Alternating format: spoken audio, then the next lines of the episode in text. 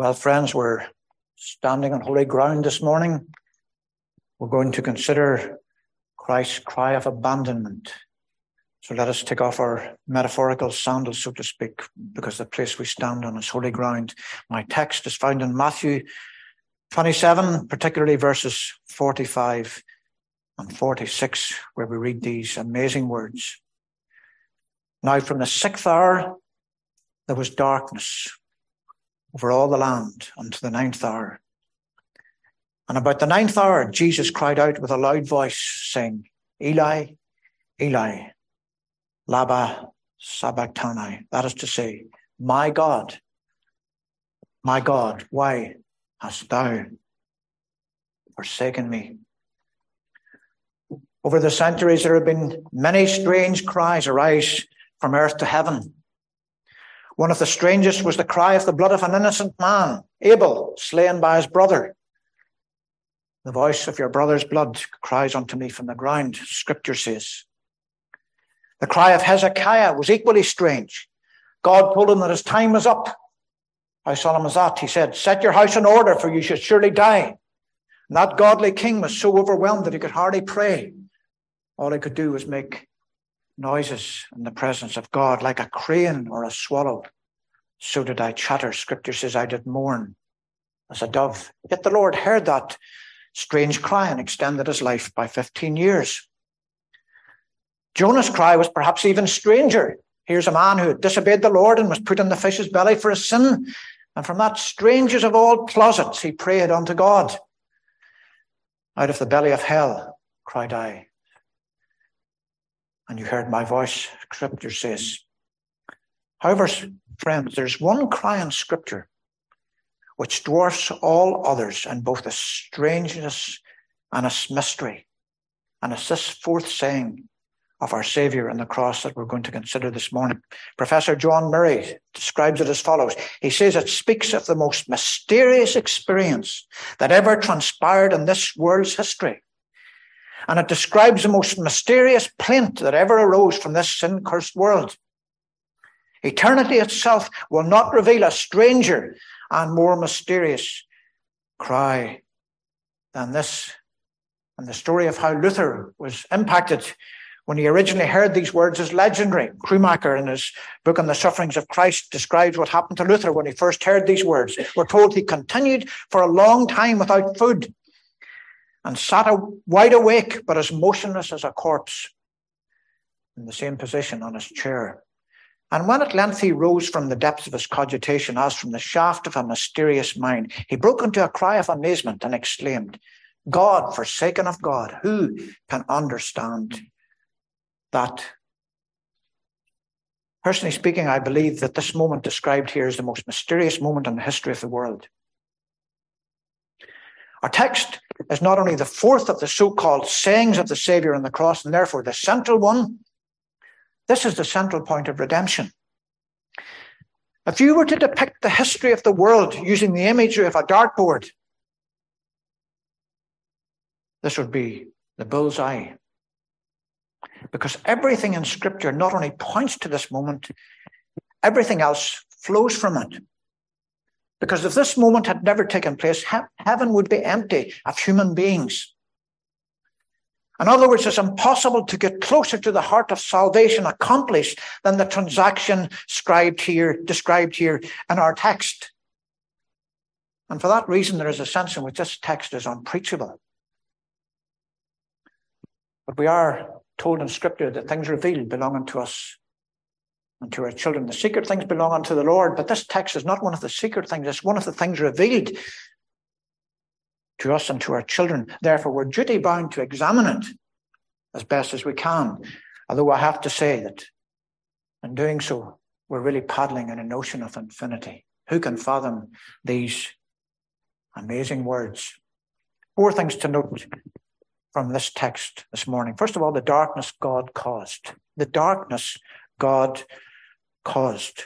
We're told here that from the sixth hour there was darkness over all the land until the ninth hour. Let me remind you of the circumstances here. Our Lord had already been on the cross for three hours prior to this scene. Mark 15, verse 25 tells us that it was the third hour and they crucified him. The third hour is 9 a.m., 9 o'clock in the morning. And from then until 12 a.m. noon, several things happened. Firstly, the religious leaders and those who passed by scorned him. Throughout that period, the soldiers also gambled for his garments. And our Lord also uttered three of his seven sayings on the cross throughout that period his word of forgiveness Father, forgive them, for they know not what they do. His word of salvation to the dying thief, which God willing we'll consider this evening. Today you shall be with me in paradise. And his word of affection Woman, behold your son, he said to John. I spoke to brother to uh, to his mother, but then he told John to take her away and uh, look after her. The word of affection. And then at noon, when the sun is normally at the highest point in the sky, something extraordinary happened. Everything became dark with a thick darkness that could be felt. Luke says the sun was darkened. Now we can relate a little bit to this because a while back we had an eclipse some years ago. But there the parallel ends. We knew what was going to happen. It was declared in the news that there was going to be an eclipse, but this was not announced beforehand. Furthermore, that eclipse some years ago only lasted for a few moments, but this one lasted for three hours. So while Christ was hanging on the cross for a time, nature itself seemed to sympathize with what was going on there. In other words, there was not only an eclipse in our Lord's soul, there was an eclipse in nature as well. For three hours, total darkness at midday. It's interesting to note the scripture doesn't record any scoffing or taunting by the people or the religious leaders throughout that three hour period. It seems that the darkness temporarily shut their mouths. When God spoke in a language all his own, the language of miracle, for a time, people were silenced. Sadly, it was only for a time. Because what happened immediately afterwards? Unbelievably, they continued their scoffing. If you read verses 47 to 49, we're told that straightway, or some of them that stood there when they heard that said, This man calls for Elias. And straightway one of them ran and took a sponge and filled it with vinegar and put it on a reed and gave him to drink. And the rest said, Let be, let us see whether Elias will come to save him. The scoffing had already returned, even after three hours of darkness. It hadn't shut their mouths, but only for a time. But of course, the question we've got to ask is this what is the significance of this darkness? Why did God cause the world to become dark for this three hour period? And I would make three suggestions. First of all, perhaps God was saying that the goings on here were so solemn that he deemed it inappropriate for human beings to witness them. The goings on were so solemn that he deemed it inappropriate for human beings to witness them. Sometimes, if there's a piece of news on television which is particularly gruesome, some information about the war or whatever, what do we do? We turn it off so as to protect our children from distress. And it seems, friends, that this scene was so unique that God Himself cast a blanket of darkness over it. The transaction was so awesome that He concealed it from prying eyes. I suspect that that is part of the reason for this darkness. God was saying the goings on here are so solemn that it's inappropriate for human beings to witness it. Secondly, perhaps God was also stating that this event was bound up with the future of the earth, because at the same time as Christ hung on the cross, the heavens became dark. Now, why do I say that? Well, let me explain it like this. Presently, there's something not right about our world. And Genesis 3 traces that problem back to the entrance of sin, the fall. In other words, our world is under judgment and has been ever since. Romans 8, verse 22 says, We know that the whole uh, creation travails and groans in bondage. There's something not right about our world. Nature red in tooth and claw, thorns and thistles, etc. And Paul likens creation here to a, a woman in labor. And he's making the point that the, the cosmos itself longs for something better than is presently experienced. And that something better, friends, has been purchased by the death of Christ. Why can we have a hope of a new heavens and a new earth eventually? Because of Christ's death on the cross. Read Colossians 1 very closely, where we're told there he has reconciled all things to himself. Friends, there's a cosmic side to Christ's death as well as a personal side. He not only died to save a great multitude which no man could number, the new heavens and the new earth are also the fruit of his sufferings. Think about it like this the devil came to destroy all the work, Christ came to destroy all the works of the devil. Now, what havoc did uh, Satan introduce into this world? Not only havoc in the lives of human beings, but havoc in the very world itself. Christ came to destroy all of that. And perhaps we're being reminded here that there's a link between what was happening on the cross and the very world. There's not only a personal side to the work of the cross, there's also a cosmic side. So perhaps God was saying that this event was bound up with the history of the world because at the same time as Christ died, something happened. The very world itself. Let's now come a little bit closer to the heart of this meaning of darkness. Darkness, friends, supernaturally wrought, is a symbol of God's judgment. That's how we understand this darkness. Let me prove that to you from various portions of God's word. You remember that one of the plagues uh, was a plague of darkness. Just before God saved his people, he judged the Egyptians with darkness. Read about in Exodus chapter 10, verses 21 to 23. And the Lord said to Moses, Stretch out thine hand toward heaven, that there may be darkness over the land of Egypt, even darkness which may be felt. And Moses stretched out his hand toward heaven, and there was a thick darkness in the land of Egypt three days. And they saw not one another, neither rose from his place for three days. But all the children of Israel had light in their dwellings. And then there are a couple of references again in the book of Amos, which bring out this point that darkness is a symbol of God's judgment. Amos 5, verse 18 to 20. Woe unto you that desire the day of the Lord. To what end is it for you? The day of the Lord is darkness and not light. As if a man did flee from a lion and a bear met him, or went into a house and leaned his hand on the wall and a serpent bit him. Shall not the day of the Lord be darkness rather than light, even very dark, and there is no darkness in it? And Amos chapter 8, verses 9 and 10 makes the same point. And it shall come to pass on that day, saith the Lord God, that I will cause the sun to go down at noon, and I will darken the earth in the clear day, and I will turn your feasts into mourning, and all your songs into lamentation, and I will bring up sackcloth upon all loins, and baldness upon every head, and I will make it as the mourning of an only son, and the end thereof is as is a bitter day. Darkness is a symbol of God's judgment. And our Savior, of course, also spoke of hell as a place of outer darkness.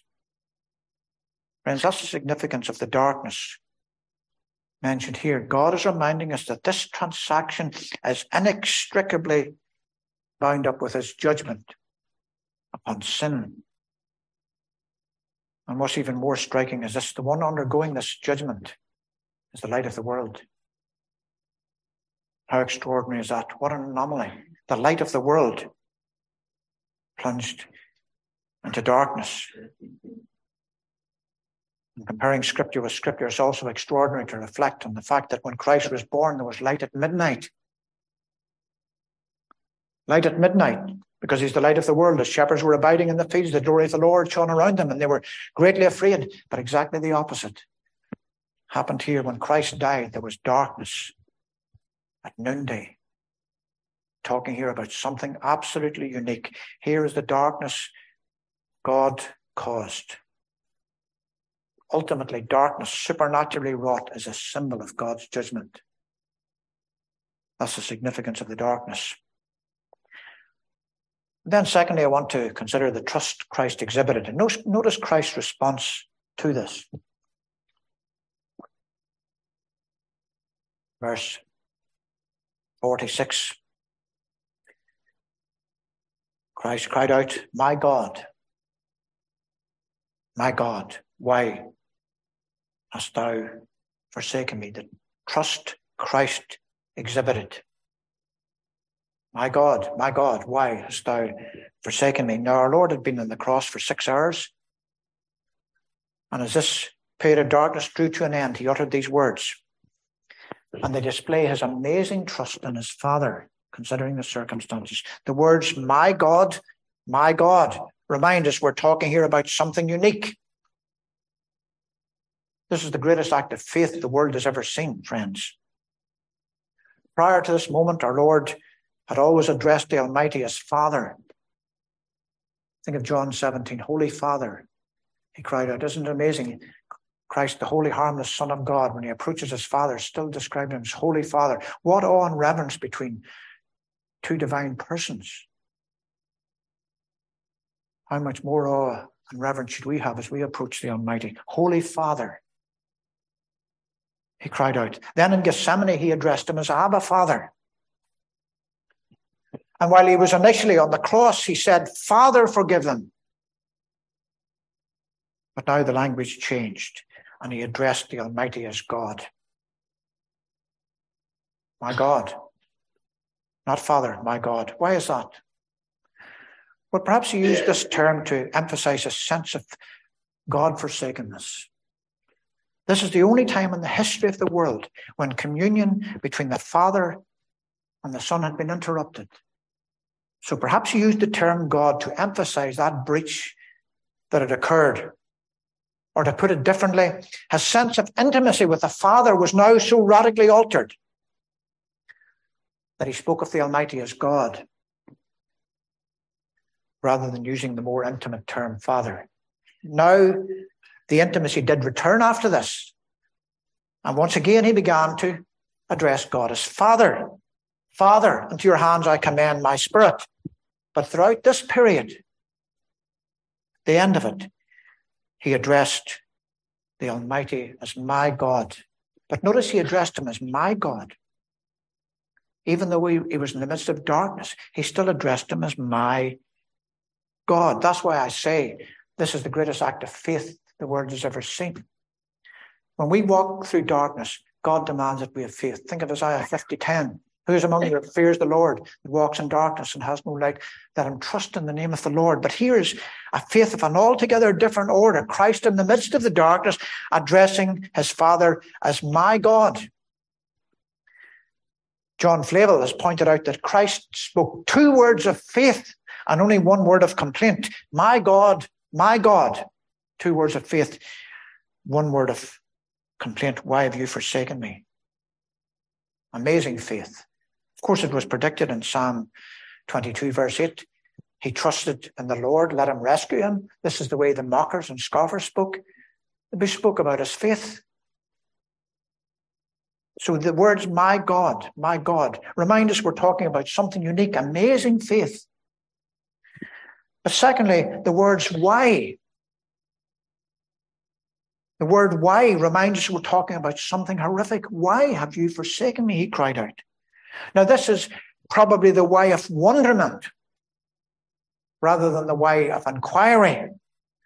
It's not that our Lord didn't know what lay ahead. Friends, he knew what lay ahead. He could explain it theologically, and he'd already spoken on numerous occasions about what was going to happen to him. Mark 10 45, the Son of Man came not to be ministered unto, but to minister, to give his life a ransom for many. On at least three occasions, he intimated that he was going to Jerusalem to suffer at the hands of the chief priests and the religious leaders. So it's not that our Lord was in ignorance at all, not at all. He knew what was going to happen. But you see, friends, it's one thing to anticipate future sufferings, it's another thing to be caught up in them. And here's the way of wonderment. He knew all about it in advance, but now that he was caught up in it, he said, Why, O Lord, have you forsaken me? So the words, my God, my God, remind us we're talking about something unique, the most amazing act of faith the world has ever seen. The words, why, remind us we're talking about something horrific. Why? But the words with a loud voice remind us that we're also talking about something glorious. He cried out with a loud voice, we're told. The word that is used for loud here is one from which we get the English word megaphone. You remember school sports day? You didn't have any problems hearing the master of the ceremonies on that occasion, did you? He used a megaphone. And the implication here is that the sound of our Lord's voice on this occasion was loud, so loud that it would have shaken and amazed his hearers. Because remember who this cry came from someone who has been crucified. Crucifixion was such a debilitating death that it greatly affected the ability to breathe. It sapped the physical strength to such a degree it would have been difficult to talk, never mind shout. And prior to this, our Lord had uttered words in what appears to be a normal tone of voice. But now he shouted. He was sovereign, wasn't he? Master over everything. Even at this particular moment. Here, friends, the darkness God caused, the trust Christ exhibited, My God, my God, why hast thou forsaken me? Thirdly, we come to the heart of our study, the abandonment Christ experienced. Why have you forsaken me? There are not no stranger words anywhere in all of Scripture. Now, sometimes this language of forsakenness is, is used in a, ready under, a readily understandable sense, as for instance in the expression, Demas has forsaken me, having loved this present world. And that desertion would have been very hurtful to the Apostle Paul. But that's a forsakenness between human beings. This is a forsakenness of an altogether different order. Because on this occasion, amazingly, God was forsaken of God and human nature. And as Luther said, who can understand that? Now, let me try and explain what this doesn't mean before I explain what it does mean. Firstly, the fact that the Father forsook the Son does not mean that the Father didn't love the Son at this point. Here's the most amazing thing of all, because part of the mystery of Calvary is this, friends, the Father never loved the Son more than at this moment. Never. The very moment he forsook him. As our Lord's obedience reached its peak, the Father loved him precisely because of his obedience. And Christ said that in John 10, verse 17. Therefore does my Father love me, because I lay down my life. The Father never loved the Son more than at this moment because of what he was going through. John Murray has a sermon on this text, and this is what he says The love of the Father was at no point more intense in exercise than when he was enduring as substitute the cup of unrelieved damnation. Again, it's impossible to get your head around this. But the Father never loved the Son more than at this particular moment. So it doesn't mean that the Father didn't love the Son at this point. Secondly, nor does it mean that Christ wasn't supported by the Father at this point. Here's another part of the mystery of Calvary. Our Lord could only endure this moment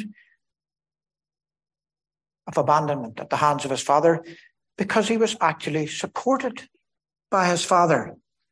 Behold, my servant whom I uphold man elect in whom my soul delights. John Flavel. It's also a sermon in this text. And this is what he says Though God deserted Christ, yet at the same time he powerfully supported him. His omnipotent arms were under him, though his pleased face was hid from him. And then he summarizes by saying, Christ did not indeed have his smiles, but he had his supports. So it doesn't mean that the Father didn't love the Son at this point, nor does it mean that Christ wasn't supported by the Father at this point. Thirdly, nor does it mean that there was any change in the divine essence at this point. How could there possibly be? God can never change. So whatever happened to Christ here, he did not cease to exist as God, nor did anything happen to change the Trinity.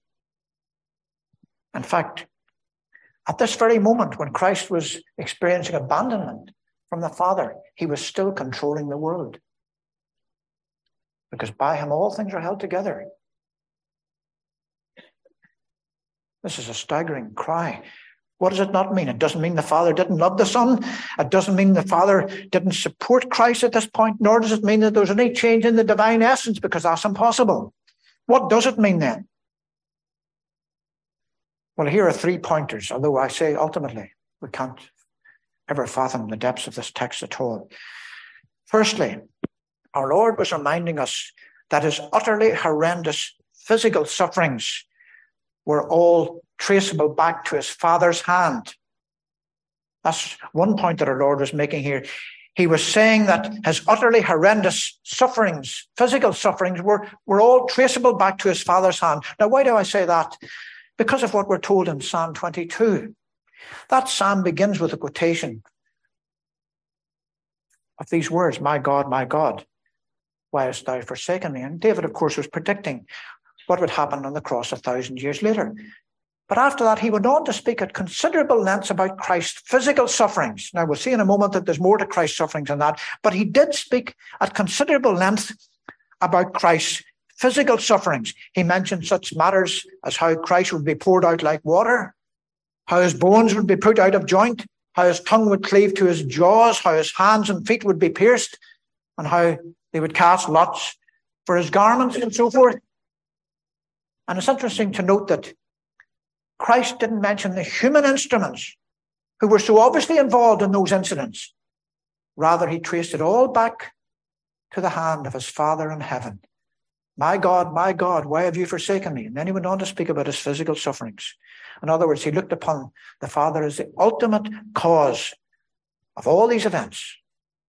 He didn't see them as coming primarily from the hands of man, but from the hands of his Father, the one who works out all things after the counsel of his own will. Now, as we'll see in a moment, there was far more to that cry of abandonment than Christ's physical sufferings. As I said last night, the suffering of his soul was the soul of his sufferings. But it would be wrong to exclude the physical sufferings from this cry, because that is the way David explained Psalm 22. So, in the first place, what is the meaning of this abandonment? Christ was reminding us of his utterly horrendous physical sufferings, all of which he traced back to his father's hand. But then, secondly, he was also reminding us that for the first and only time, he lacked a felt awareness of his father's love. For the first and only time, he lacked a felt awareness of his father's love. Throughout all eternity, Christ had never been bereft of the Father's love, not even for a millisecond, because the Trinity is a world of love. The Father had always lifted up the light of his countenance upon his Son, but now, for a time, he hid his face from him. Throughout the incarnation, our Lord could use language such as this, John 16, 32. And yet I'm not alone because the Father is with me. Father was always with him. But at this point, he could no longer say that. Now, the Father was there upholding him. But the point I'm making is this the lights had gone out in his life, and our Lord didn't feel anything. That's the point. Now, sometimes God's people can go through something that is a, a little shadow of that, if you like. I've already quoted Isaiah 50, verse 10. Who is among you that fears the Lord, that walks in darkness and has no light? Let him trust in the name of the Lord and stay upon his God. God is always with us. He's promised never to leave us nor forsake us. But sometimes we feel as if we're in the dark, don't we? We'll multiply that many, many times over. And that's part of the explanation that was happening here. I want to quote from T.J. Crawford's book on the atonement. And this is what he says It is not beyond the bounds of human experience that the favor and love of God should actually be possessed, while no felt support and encouragement are derived from them. Although it be an unquestionable truth that the Lord will never forsake his people and that nothing can ever separate them from his love. Yet there are times in the history of his most devoted servants in which we find them bitterly deploring that the light of his gracious countenance is hidden from them. And they derive no conscious satisfaction from the joys and comfort of his fellowship. May we not say then that this was the source of the Saviour's lamentation on the cross? The Father was upholding him, yes, enabling him to bear it, but the lights were out. For the first and only time, He lacked a felt awareness of his father's love. John Flavel again, he put it like this. He says, apprehend reader. This was a new thing to Christ, and that which he was never acquainted with before. From all eternity until now, there had been constant and wonderful outlets of love, delight, and joy from the bosom of the Father unto his bosom. He never missed his Father before, never saw a, cro- a frown or a veil upon that blessed face. This made it a heavy burden indeed. And the words are words of astonishment.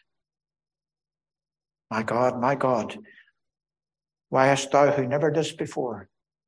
Why hast thou forsaken me now? There's something else I want to say. And again, this is as far as I can go and getting to the heart of this abandonment. Because in the third place, the full meaning of this abandonment, as interpreted elsewhere in Scripture, is surely this. When Christ uttered this cry of abandonment, he was declaring unto all and sundry that he was experiencing the unmitigated wrath of Almighty God against sin. That's what was happening here, friends. Our Lord was declaring to all on Sunday that he was experiencing the unmitigated wrath of Almighty God against sin. Now, throughout our Lord's life, he always sustained a certain relationship to the sins of his people from the moment Herod sought his life shortly after his birth, right up to the moment he was nailed in the tree, he was our substitute. Man of sorrows and acquainted with grief. However, as you know, his sorrows increased dramatically towards the end. In the garden, he trembled at the prospect of drinking the cup.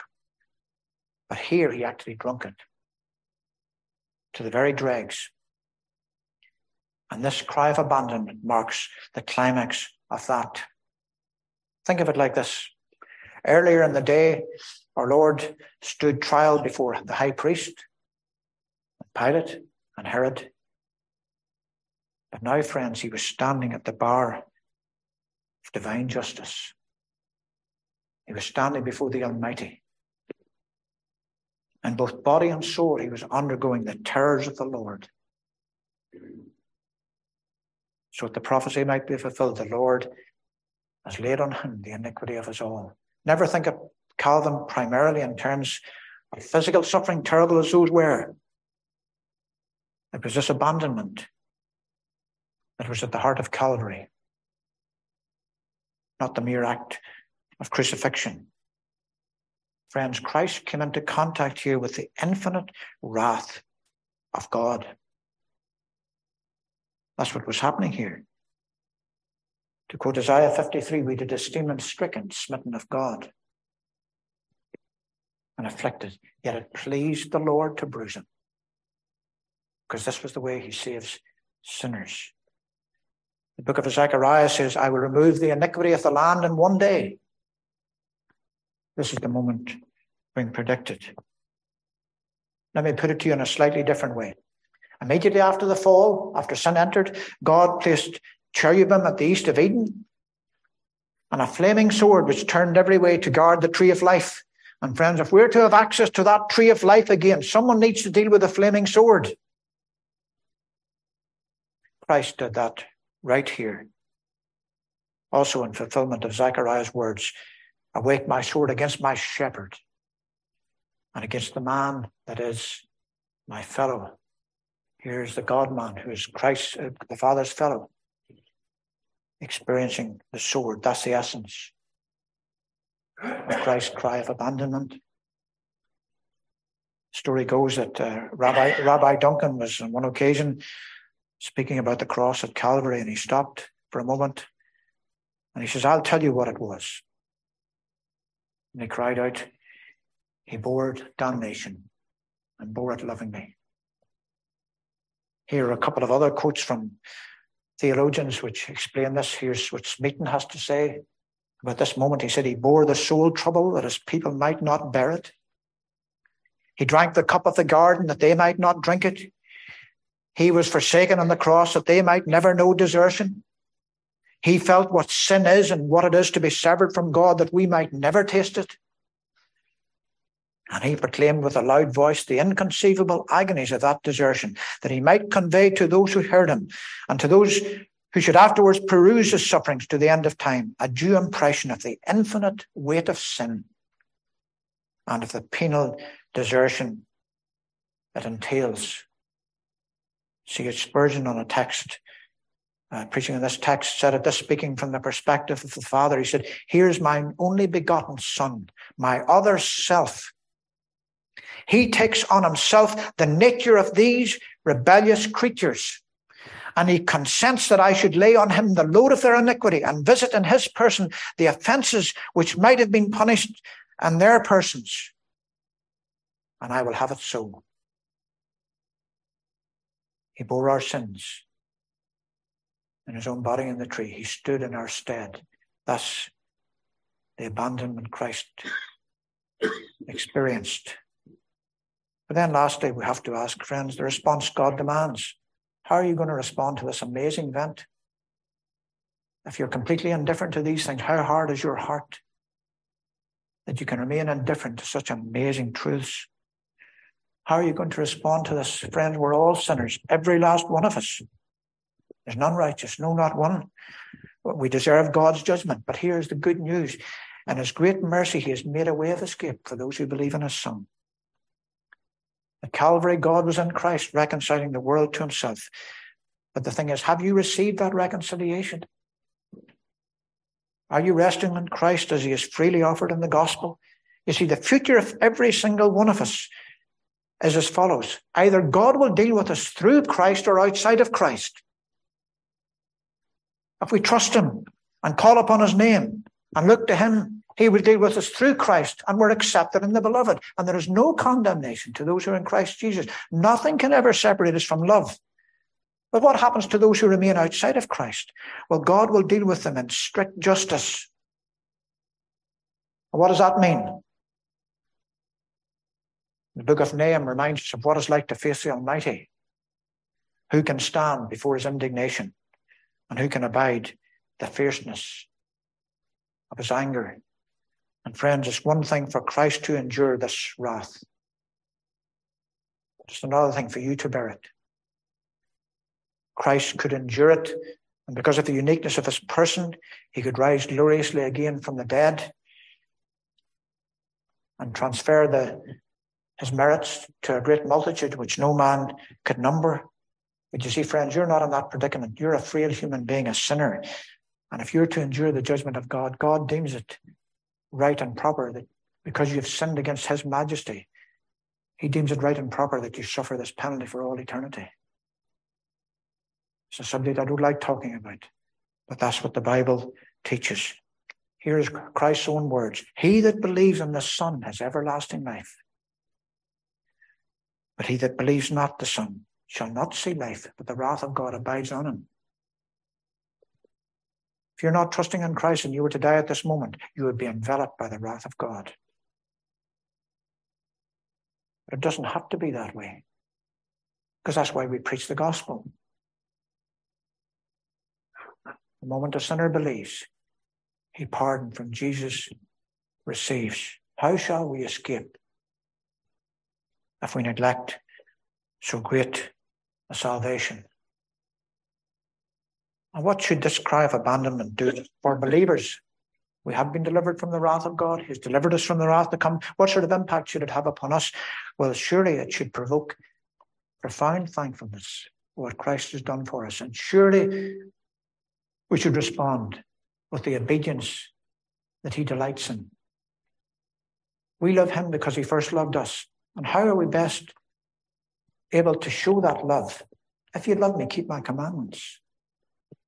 Love isn't just some fuzzy emotion that we get caught up in for a moment and then we can go off and do as we please. If you love me, keep my commandments. That's how God's people can best respond to this matter. We can summarize it like this We behold in this text both the goodness and the severity of God. We behold God's goodness to those who trust Him because He was abandoned they will never be abandoned. But we also behold God's severity. Because this text forces us to ask the question could we endure anger such as this? Friends, make sure you respond to this text in a God glorifying manner with a glorious exhibition of God's love for sinners.